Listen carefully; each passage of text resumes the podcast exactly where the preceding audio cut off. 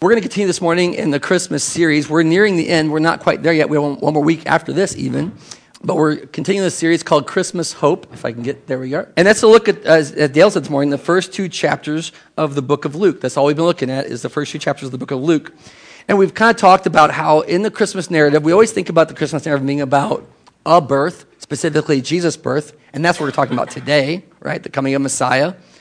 But we are talking about how much time the Gospel of Luke has spent knitting together a family, knitting together Zechariah and, and his bride, Elizabeth, knitting together Joseph and Mary, a, a young man betrothed or pledged to marry a woman.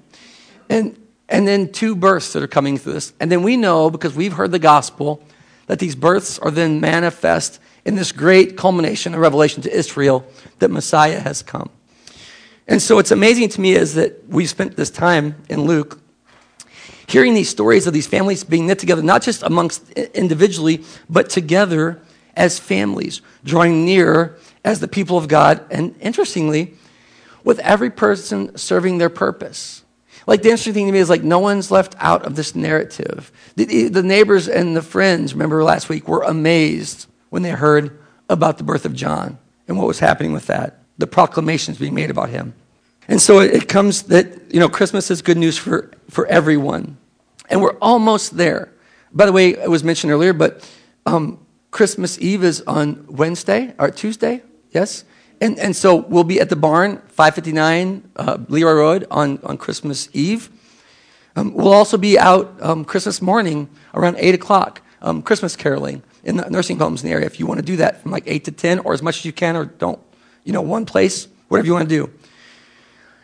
Opportunities to go out and be part of the church and to sing and to praise God, to worship Him, to have a traveling worship band as we go through and just remind folks who maybe don't have someone coming to them that uh, we are celebrating Christmas with them as well as our own families.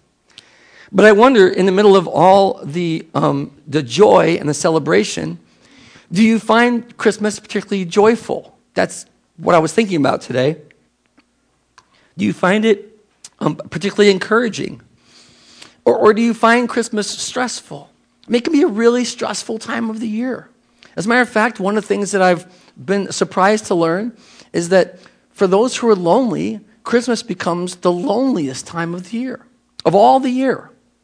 Or, or do you find it exciting? Christmas, Christmas, like when you're a little kid?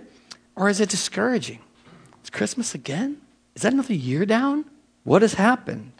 Do you find Christmas easy? Like, are you like Martha Stewart? We know what the package is. is your house like ring? You know, isn't it funny? By the way, we always talk about Christmas magic, and it's always like how the lights go up and how the presents show up and all these things. And it's like it's not, or is it difficult? Is it muy difícil? is it hard to make this magic happen? Well, that's what we're talking about today.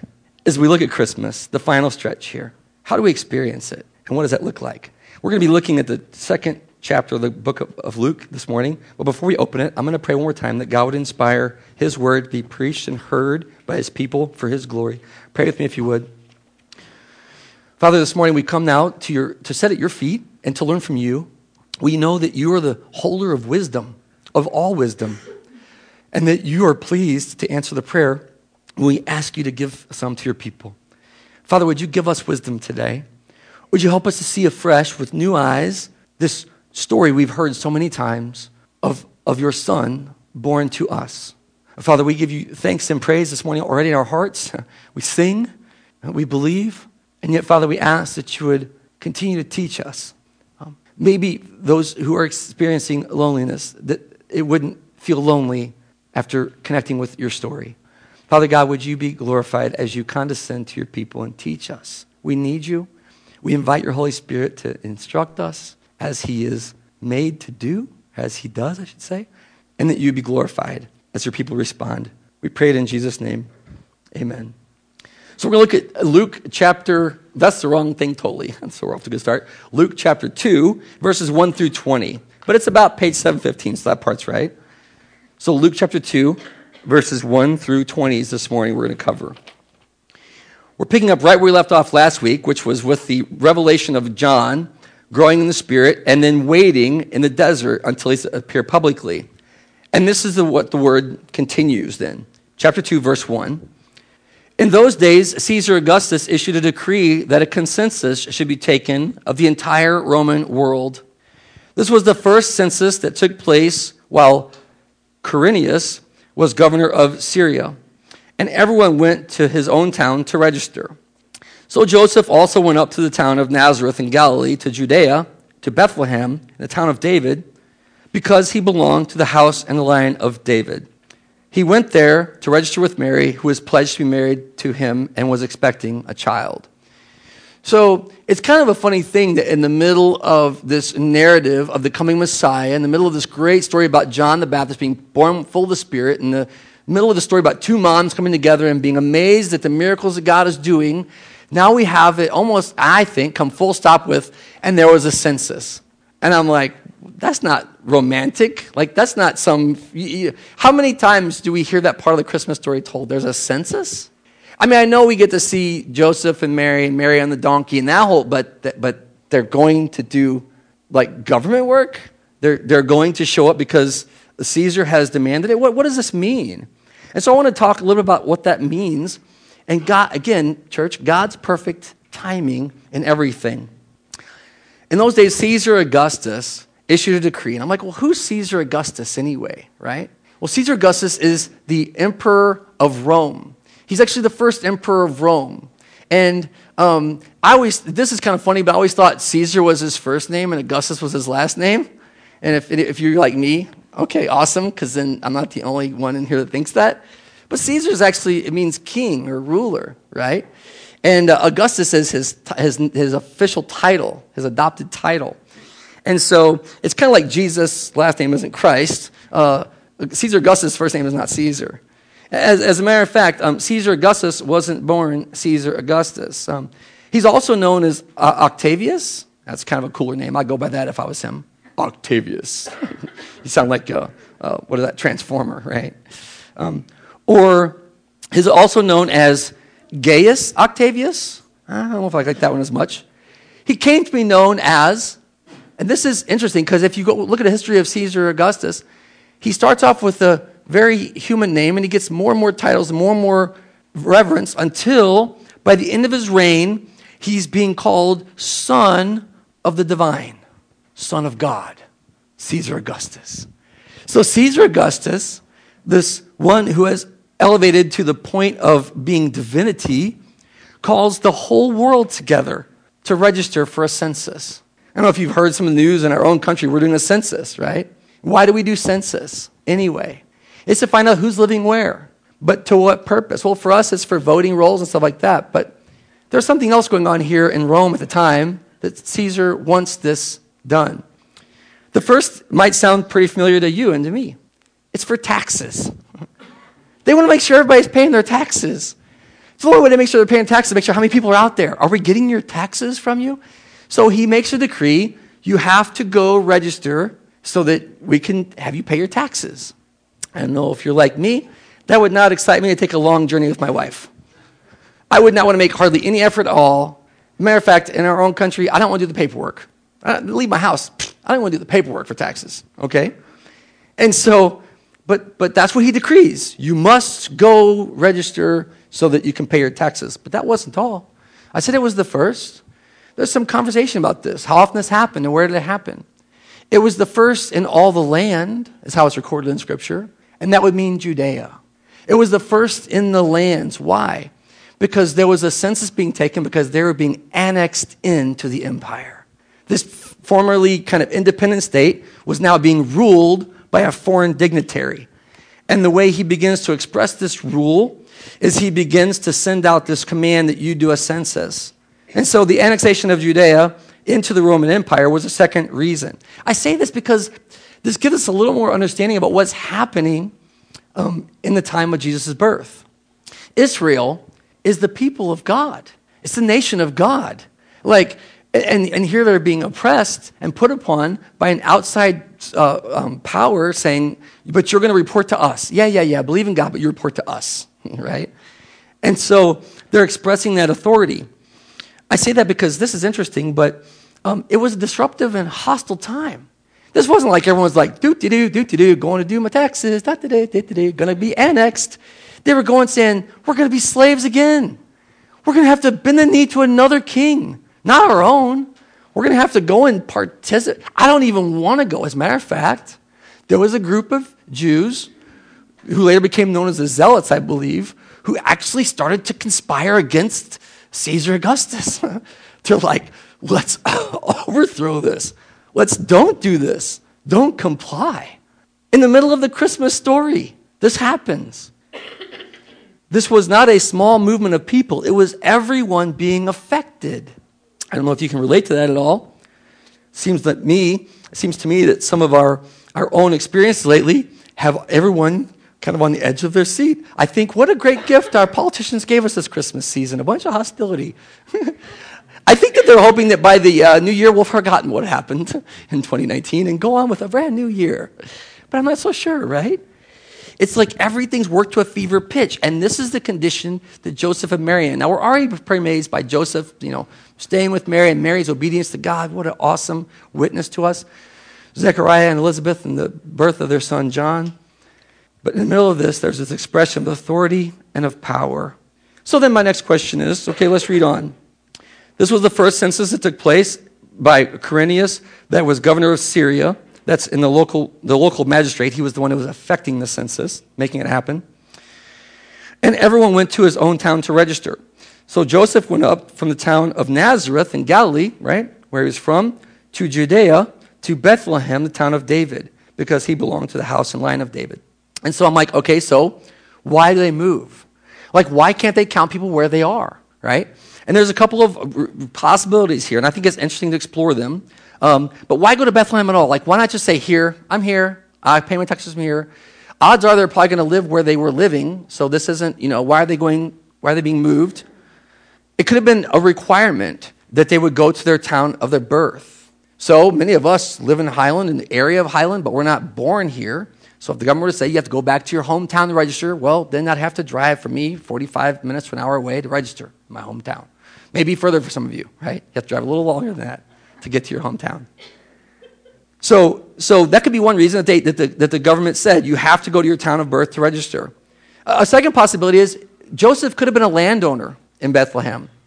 Um, and so you might have to go to where you own land. Now, we'll, we'll know in a minute here, he don't own a house. Mary wasn't exactly marrying up. I don't know if she was or not. Maybe she was. Maybe Joseph was well off. I don't know. But, I mean, but he might have had land there. And that land could have been a requirement. He would go and register where he has property. Or maybe it's family property. He had to go register where the family property is. There's a third possibility, though, and it could be this. Um, Rome was really good about coming in and saying, worship whoever you want as long as you submit to us. right? Just pick a god, any god, but serve us. We'll be happy with that. And they would integrate everything into them, themselves. They, it was called, and it, it, it, resulted in what's called Pax, uh, um, uh, Pax, what is it called? Huh? Pax Romana. Yeah, the peace of Rome. Because they would come with war and they would settle into peace. They would come with swords and they would settle into, yeah, just do what you do, but just pay us taxes, we'll be fine with that. So the skirmish was in the outside boundaries of their property, but inside Rome, it was peaceful. You didn't have to fight anymore. And, um, and so that could have, so here's the third reason, perhaps, that they knew this was a hostile thing for the Israelites to deal with. They understood that. And so, as a way to give deference to the Jewish tradition, they said, you know what? In yours, go register in your hometowns, in your family towns. Why would this be a thing? I want to share with you um, a reading from a, a couple of verses from Numbers chapter 1, verse 18 and so. I'm just going to read a little bit around. You don't have to turn there. You can if you want. Chat, uh, Numbers 1 is where I'm at 17, 18, 19. Moses and Aaron took those men who have, whose names had been given, and they called the whole community together on the first day of the second month. The people indicated their ancestry by their clans and their families. And the men 20 years old or more were listed by name, one by one, as the Lord commanded Moses. And so he counted them in the desert of Sinai. And then if you've not read the entire Bible, this is where it gets really boring. Because they list out every man in generation. They list every man, but they list every generation. Can you imagine how long a census would take like that? Bill Dempsey, Belva, Illinois, right? And you go, you're. So, so this was something in their history they understood. So if you're going to want to have a, um, a census, well, go to your hometown. Register where you're, where you're from, your family line. And so So it could have been that they, were deferring to the Jews and their traditions already, making it a little more palatable, this rule and this reign from far. So let's talk about the journey then to Bethlehem. Because it says here, um, he, it says, um, he, went, he went there to register with Mary, who was pledged to be married to him. We're going to talk about that in a minute, and was expecting a child, right? So he didn't just travel alone, he traveled with his, his bride, as it were, his pregnant bride, as it were. And so let's talk about what that means then. So, so you got some reason, and they're going to obey it, whatever, whether it was, um, it was uh, a demand that they go, they decided to go to Bethlehem to register there.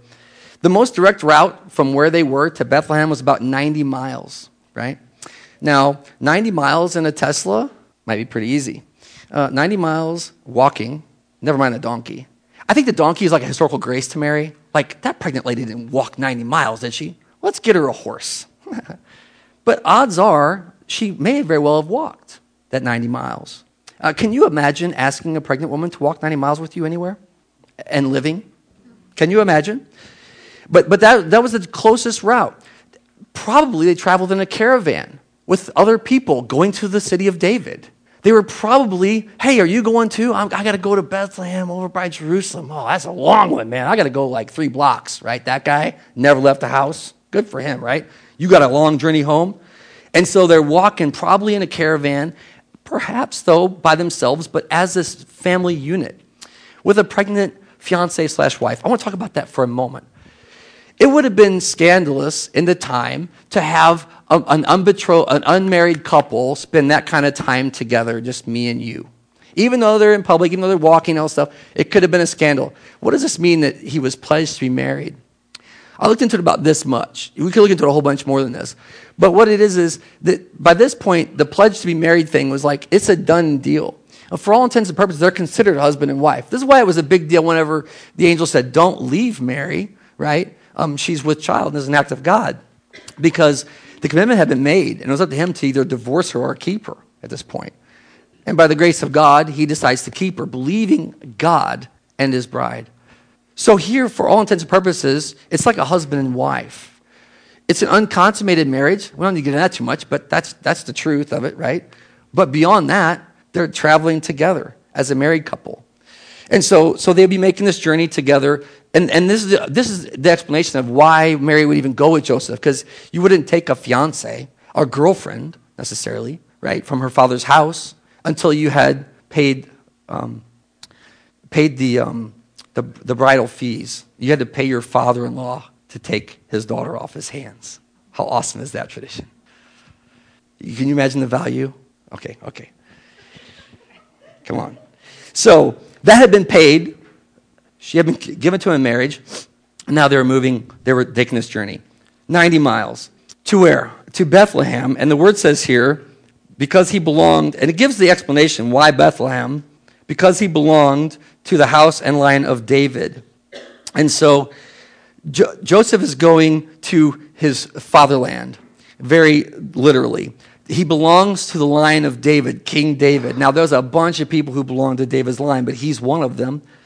And he was going to a particular town that was in, um, in Jerusalem, or in Judea, but it was 5.5 miles southwest of Jerusalem, which, again, I was kind of amazed to. There was more than one Bethlehem. I, did, I didn't know that. I thought Bethlehem was the Bethlehem, right? We're going to the Bethlehem. No, there's a bunch of Bethlehems. I meant House of Bread. But he was going to that one up by Jerusalem. And that's, how, that's why the journey um, had to be so long for him. So then, so now we know 90 miles, pregnant wife, um, committed to seeing this thing through, Bethlehem in Judea, not close to home, uh, a long way. Now I want to ask the question again Do you find Christmas uh, stressful or or joyous? Do you find it exciting or discouraging? Do you find it easy or difficult? We often kind of paint a rosy picture over this, but I can't imagine the journey and the grumbling, if not from Mary and Joseph, from the other people who have to do the same thing. I know I would grumble the entire 90 miles about it. Um, what Christmas was looking like for them. Have you ever had something demanded of you at the most inconvenient time of your life? Yeah, I could do it when things were better. I could have done it when I was younger. I could have done it whenever I felt better. I could have done it whenever I had more money. I could have done it whenever things were going good for me. But now, I have to do this now. And I don't get to pick it. Like it's foisted on me. I have to take this journey. There have been a whole bunch of reasons to not want to do it. As a matter of fact, I have to believe, as much as we've seen revelation from the scriptures, they must have been thinking, God, what are you doing? What are you doing? Why do we have to go now? Chapter 2 started with this at that time, or when that time had come. So, what? After Elizabeth had given birth to John, now all of a sudden, at that point in time, they're, they're sent on this journey. What does that mean? Can we figure anything out from the text by that? It means Mary was at least six months pregnant. Because she had rushed to uh, Elizabeth when Elizabeth was in her sixth month, and Mary and, and the baby leapt in, the babies leapt in the womb. The, John leapt in his mom's womb, right?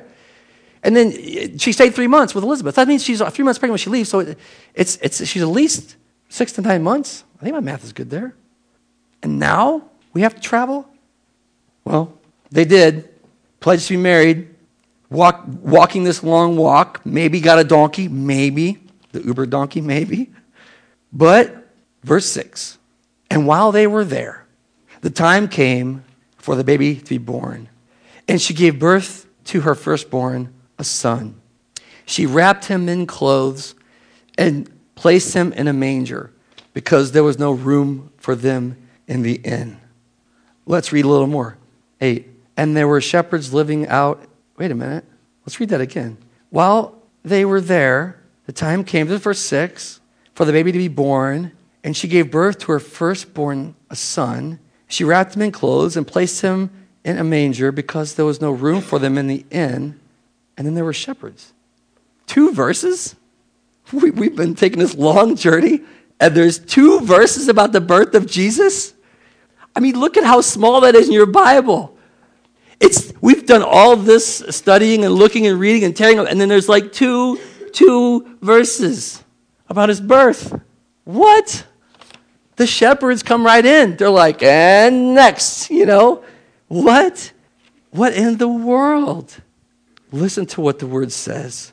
At that time, when they were there, it came to pass. Listen, this word is so beautiful and the way it illustrates this. It says, the time had come. The word actually says that the fulfillment of Mary's pregnancy, the fullness of time is captured there. While they were there, the time for the baby to became, be born. That literally reads the fulfillment of her begetting a child. It was an ultimate manifestation. And you wonder, like, what in the world's going on with a 90 mile journey before the birth? Why make them strangers in a strange land? And then here you have that in the fullness of time, in God's perfect way, after a long and difficult struggle, after probably a bunch of questions about what are you doing, God? Why are we taking this trip now? Why couldn't the census be in three more months or a few months ago? Why is it now? But in that perfect time, at that place, she gave birth to her firstborn, a son in that perfect time, when the days were fulfilled, when her pregnancy was finished, when it was all complete, then the baby came. The word says that um, she gave birth to her first son. That's interesting to me. Um, the word is the same word we get prototype from. So the first thing is she brought forth a son, a prototype. And, and you can read that as like, well, it's the first one. It literally means the first one to open a mother's womb, right? The first one out, the, uh, the firstborn son. Great Hebrew heritage of being the firstborn son, connotation of the blessing. You know, gets the, gets the in, bulk of the inheritance from the father, right? But he's the prototype in other ways we know as well. Um, and, and we, we, we, can talk about this. You know, isn't it interesting? And let's just think about it for a minute that Joseph was from David's household right? But Joseph isn't Jesus' dad. What would be going on that, the, that they would want to make it a point that Joseph was in the household of David? Because you know, it was a promise in the Old Testament that I will keep my family lineage going. And then here in the moment, they're like, and Joseph is in the household of David. Oh, and by the way, he's not his dad. He, Jesus is the firstborn of Mary, the prototype, the, the first one, but he's the first one. He's not the first one to be born in the line of David. He's not the first one to be born in, in Joseph's family. He's the first one to be born of Mary and what? Born of God. The primary inheritor of his father, the first of his kind, the prototype. What's the word call him? This, the new Adam, the right creation. See, the word is so small there, but it's so powerful what's happening. You've got to read it and you've got to think about what it's saying. His dad's in the house, David, great. His, his father is God. But here he comes. Two little verses. She gave birth to her firstborn. And, as we talked about last week, it's a boy, a son. She wrapped him in clothes and placed him in a manger. So the second thing is that she wraps him in swaddling clothes. Um, Dale mentioned to me last week, is like, have you ever heard a thing about the swaddling clothes? It's like grave clothes, like strips of linen, same kind of idea that, you know, Jesus' death and his life and all that. Yeah. But isn't it interesting that God begat a son or caused to be born a son in, a, a woman? His Holy Spirit uh, covered her. And then this child needs a mother's care. You know what swaddling is for? Uh, y'all have had babies like most of you know what swaddling's for, right? It just feels good. If you ever go to hospital and see a newborn baby, they'll have that thing wrapped up like a, like a baby burrito. You ever seen it? Just tuck it in there. Baby's like, ah. And then if you're like me, you want to get the baby out, and you're like, let me get the baby out, you know, and you're like, can I wrap the baby? And usually like, oh, sure, okay. And the baby's like, and the baby's upset, nah. And you're like, this is cute. And mom and dad's like, this ain't cute. I've been dealing with this for like, you know, and then, then immediately, like usually super dads, if you're out there, they're like, let me swaddle. Get the ratchet strap on it. You know, and, and the baby's like, happy. What does it mean that God came in a child that needed to be swaddled? They needed a mother's care. They needed to feel secure and loved and safe, cared for. It didn't come like, like in a mech suit, you know, like I got this, you know, I'm the son of God. Came in this delicate little package. But that's what happened. It's recorded in Scripture, those two little verses. She wrapped him in clothes, swaddled him tight. It was a, it was a tradition that kept babies from kind of um, having like seizures or, you know, like being spastic. It just calms them down. And then she placed him in a manger, the third thing that we hear here. She laid him in a manger. That's a feeding trough. You've seen that imagery everywhere. The, the, you can go to Highland Square right now and see a almost full size manger scene. How cool is that? You can get in there and take pictures with it, which is super cool. You know, you can even touch it. You can't sit on it or climb on it. And then, and, and but what, and what is that? In, in a feeding trough or a stall and you know, how many times do we hear that story? And then let's just say that the last thing, we'll, we'll, um, that um, there's no, what does it say? Because there was no room for them at the inn. And that would be the place that you would go to unwind, right? The Marriott um, in uh, Bethlehem, right? Just, just drop your bags. Oh, I'm done. But we tell that story, do we not? A whole bunch of ways like this. Like, no, bang, no, bang, bang. Like as if everyone, now listen, it's the census. I mean, stress levels are high, right? The inns are all booked up. Everybody's coming to town. It's a convention, you know. You ever see? You ever go downtown and see those people walking out badges? I used to work downtown. I see those people. I would just walk the other side of the street. I don't want to deal with those people, right? They just come over, take over the city. Oh my gosh! If you ever go to a convention anywhere, don't be those people. I've done it myself. Don't be those people. There are locals living there. But, but we have this reading of it so hostile. But listen, do you, do you hear the care in it? The, the stable was um, like a, so, a soft, safe place.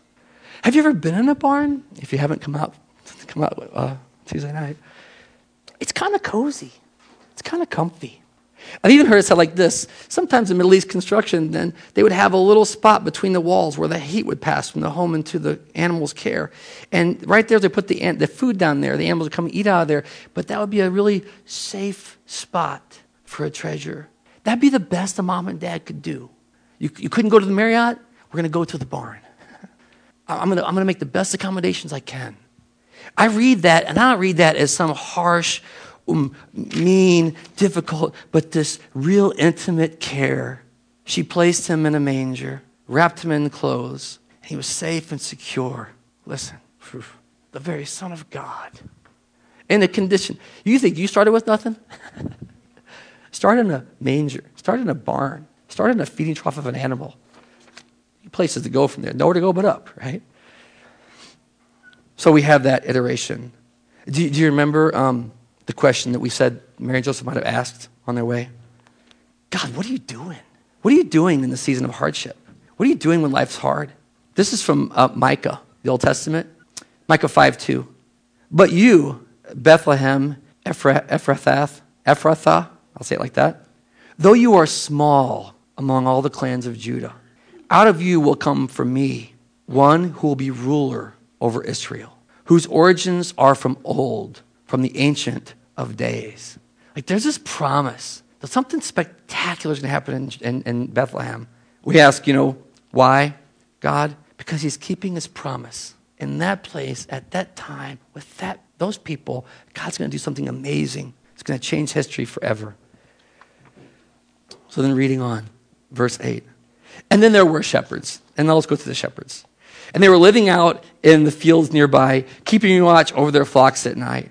And an angel of the Lord appeared to them, and the glory of the Lord shone around them, and they were terrified. So I just want to stop real quick and say this. So there's there you got baby in manger, but now you have shepherds in a field. Let's just say something. I said, you know, who's got it worse off than Mary and Joseph in the manger? It seems like the shepherds might, because the word says they're sleeping in the fields at night. When you got a, a hard job, um, you're a shepherd when you're sleeping with like a rock under your head, you know, like they were sleeping in the open field. That's the analogy here. They didn't have like their, their coolest gear. Um, they were sleeping. Now, they were professionals, they knew what they were doing, but they were sleeping in open fields with the sheep. Why were they sleeping in the open fields? It says, because they were keeping watch over their flocks. They had ownership here in the care of these animals, but they're nearby, right? So they're doing their job. They're just punching the clock, but they're dedicated. They're so dedicated, they sleep at work not in a bad way. You know, if you work all night, you sleep at work, right?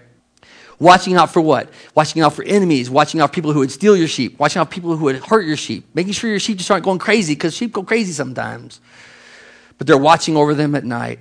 And then in the middle of this scene now, you've got a baby in a manger and you've got a glorious night. We sang about it. And you've got these shepherds out in the field. This is what the word says an angel of the Lord appeared to them. That's such high holy language. It says an angel stood next to them. An angel. By the way, we've heard of an angel a couple times in the story, have we not? I'm not sure which angel this is. It doesn't name him here, but it's um, been Gabriel so far. An angel comes and stands among them, right? And there's a few reactions that happen. It says an angel stands next to them the glory of the Lord shone around them. So you get the scene here now. There's an angel, bam, right here in our camp. Woo! You ever been in a camp at night with a fire going? If anything moves in the trees near you, you get suspicious. Something's standing up in the middle, right, bam, right there in your face, right? And then the second thing that happens is the glory of the Lord shines around them. So now you get this idea like they're just surrounded in light in the middle of the night. It's like, you know, whatever it would look like. I don't know what it would look like. Um, but, but just overwhelming light. And then what? and they're terrified. it says they feared with great fear. Man, I'm just watching my sheep. What do you want with me? Why are you here? They're freaked out. And the angel answers. And I love that, by the way. It says the angel spoke, but here the angel answers what? Their fears. Answers. What's the angel say? Don't be afraid. I bring you good news of great joy that will be for all people right? This is not a bad day for you. This is a great, you're going to remember this for a while, right? This is the greatest night of your life at work. Today, in the town of David, a Savior, Dale talked about that this morning, has been born to you. He is Christ the Lord. That's Messiah. The King has come. And angel is going to tell it, this good news to the shepherds in the fields.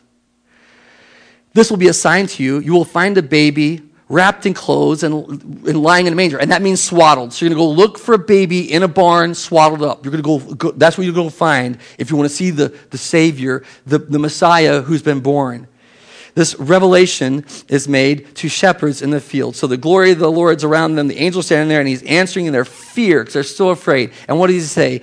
Because unto you today, shepherds, so you have a child born in a manger and, and, and being cared for there. And then you have this angel show up out in the field, and he's like, To you, a Savior is born. To you, a Savior is born. To you, like in your life where you are. Hey, hey, hey, guess what? For you, a Savior is born today. You want to go see? Look for the baby swaddled in a, in a manger.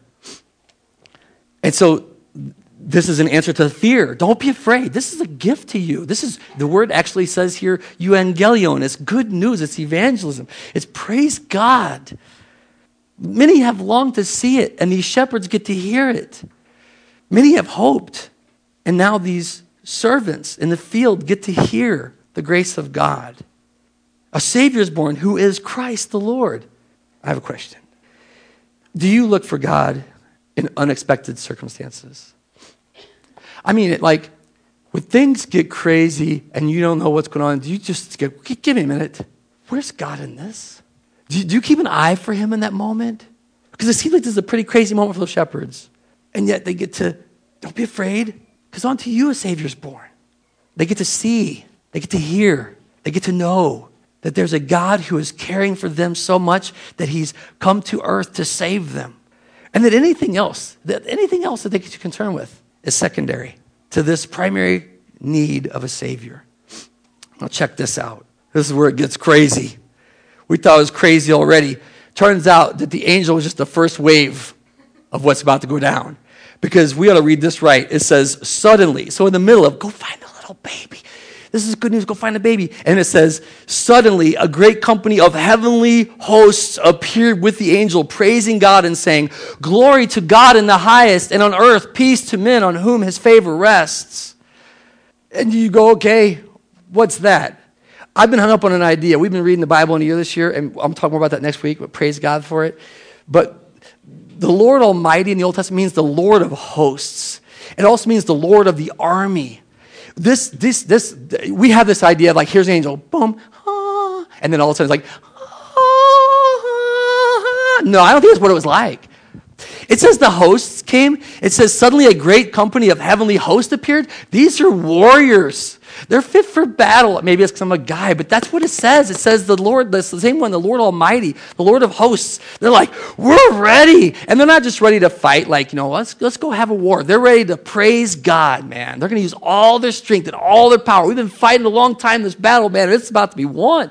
I can't believe it. And they say these words Glory to God in the highest, and on earth, peace to men on whom his favor rests. Like, they've never seen favor like this. Like, this God has been an eternal battle for a long time. They've been fighting the enemy, and now God's going to pour out his grace on these weaklings, these earthlings, the men whose favor rests. Peace is coming to you. We talked about Pax, uh, Pax Romana. This is the peace of God. This great and heavenly host revealed to these shepherds that were previously afraid of one messenger, and they proclaim God's salvation. They proclaim his glory says the glory of the Lord surrounded the, the shepherds before this, but man, can you imagine the witnessing that? Like, whoa, man, what's going on? How cool is that? Listen to me. We too often think we serve a weak God, and that's a lie. We do not serve a God who is not able. We don't serve a God who is weak. And we don't serve a God who does not know what he's doing. He knows exactly what he's doing. He's strong and he has an army of strength behind him at his command. And there they are in the heavens being revealed to these shepherds. We're ready to battle, we're ready to proclaim the glory of God. Verse 15. So, what do they do? When the angels had left them and gone into heaven, the shepherds said to one another, Let's go to Bethlehem and see this thing that's happened, which the Lord has told us about. And look at verse 16. Man, I love this. So they hurried. they hurried along.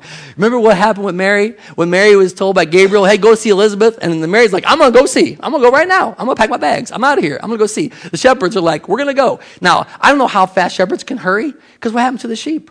I don't know. Did they like leave them in the field? Like, be back in a minute, guys. you know? Or they're like, like, yeah, yeah, yeah, yeah, you know, God, ah, these sheep are so slow. Like, I don't, I bet, I can't imagine they patience to walk sheep that far. But here they go. And they're all hurried off, and there they find Mary and Joseph. And that might have been a miracle in itself. They found this husband and this wife with this baby in the stable. They saw exactly what had been revealed to them. They had been guided there, and they saw the baby Jesus, the one who was born to you today in the town of Bethlehem, the town of David. A Savior has been born to you. He is Christ the Lord. Right? How cool is that? And so they go and they get to see him. When they saw him in verse 17, they spread the word concerning what had been told to them about this child. The Messiah is here. Shepherds. Okay. No, no. You won't believe what we saw out in the field. The Messiah is here. Oh, what's he look like? He's a baby. He's in a manger in Bethlehem. Okay. But they went and they told everyone what they heard. And it says, all who heard were amazed at what the shepherds said to them. Here, here's, we're going to get to Mary here. I love the way Mary uh, wraps this up for us. But I wonder, do you hurry to see Jesus in Christmas? See, I've been saying the whole time we've been kind of running into the series like we want to lean into Christmas. We want to look for Jesus in Christmas. We want to look for opportunities to recognize who he is, why we do this stuff, even the decorations, even the presents, even the trees. But do you look, are you hurrying to see Jesus? Is it an exciting thing? Or are you like, man, this is Christmas again? I've done this so many times before. See, I don't know if you're like me, but I kind of get that way. I get like, ah, yeah. You see little kids like, oh, the kids love it. Huh, good for them. Let's go have some eggnog, right? We've seen it all before. But if you're looking for Jesus, if you're looking for a Savior, He's to be found this time of year. So here's Mary at the end. And by the way, no props for Joseph in all this.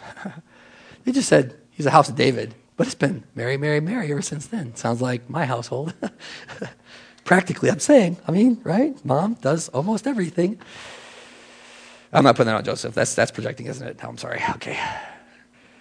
But Mary says this in 19. But Mary treasured up all these things and pondered them in her heart. So that's Mary's response. Wow, what's going on with this baby? I mean, come on. She had a baby without being with a man. That's already pretty weird. But now all these people are coming into her little manger, like interrupting her baby time to go, wow, God told me this is happening. And they're out spreading news about this child. She treasures them up in her heart. There are things that we can treasure up in our heart. There are things that we can ponder. And I wonder if that pondering means hmm, really? What is going on here? There's a second response, though. It comes from the shepherds. It says this in verse 20 When the shepherds returned, they were glorifying and praising God for all the things, what, that they had heard, that they had seen, and which they had been told, right? So the shepherds go away and they're like, You're not going to believe it. It's like the best fishing story ever for a shepherd, you know? Guys, guys, guys, guess what happened at work last night? But they were so excited they were telling everyone. Mary kind of sounds introverted. I'm going to think about this. What does this mean? Ponder it. And the shepherds are like, I got to tell you about this. This becomes the two kind of tensions of Christmas. There are times it's so intimate that we can't help but just think about it deeply. What does it mean? Now listen to me, church.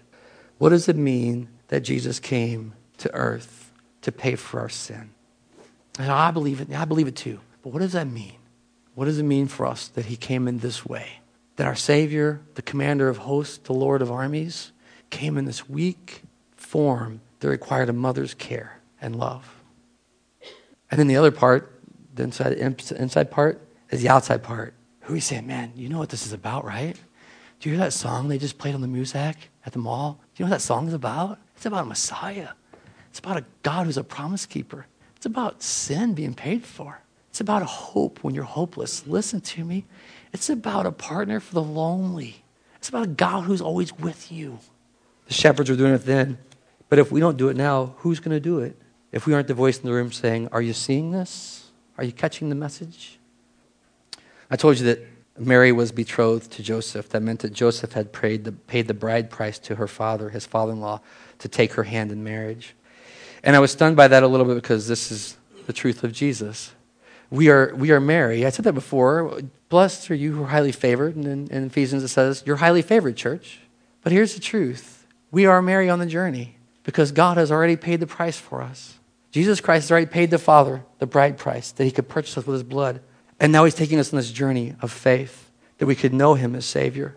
So I don't know if that's true for you today that you know that, but that's the truth that there's a person who has paid the price that we could be free. This is Christmas. You don't earn it, you don't deserve it, you didn't do the right things to get it. God, in His grace, His favor, proclaimed by the army, is given it to us. And we just receive it. Wow. What a glorious night. I hope you know that this Christmas. I hope you do. I hope you believe the gospel. I hope you know that you're precious and paid for, your sins covered, and even when you're screwing up, still your sins covered because of a bridegroom who loves you so much. Pray with me if you would. Father God, we thank you so much for Christmas and for this great and glorious story of your coming. We thank you for the huge storyline and the tiny little intimacies of your favor. I thank you so much for the faithful witnesses we've gotten to see in Scripture, how they've lived out their role in, in faithfulness and allegiance to you. And Father, this morning, I've, I've asked uh, my friends here this morning, like, I hope you believe this, but I hope we do. I hope that in the Christmas season we can look through, under, around all the stuff to see the gospel breaking through. I hope that we can be reminded and indeed, like the shepherds, share it with somebody. And God, would you help us to not be awkward, but we just, how exciting this time of year that your son is born to us, that the sin problem is met in fullness in Christ. I thank you so much for um, the way you're knitting together families and, and saving generations of people. I thank you, Father, that you have taught us and condescended to us, that we could know you better. If there's someone here this morning who doesn't believe this to be true, that Jesus died for their sin, that they're forgiven and invited into your fullness, and your presence, into an eternal relationship with you, I pray that your Holy Spirit would just teach that reality today, that they would know you, that you would indeed give a birth, born again of the Spirit by your good pleasure. We need you for that. We trust you for that. You're the only one who does it. And we praise you when it happens. We pray this in Jesus' name. Amen.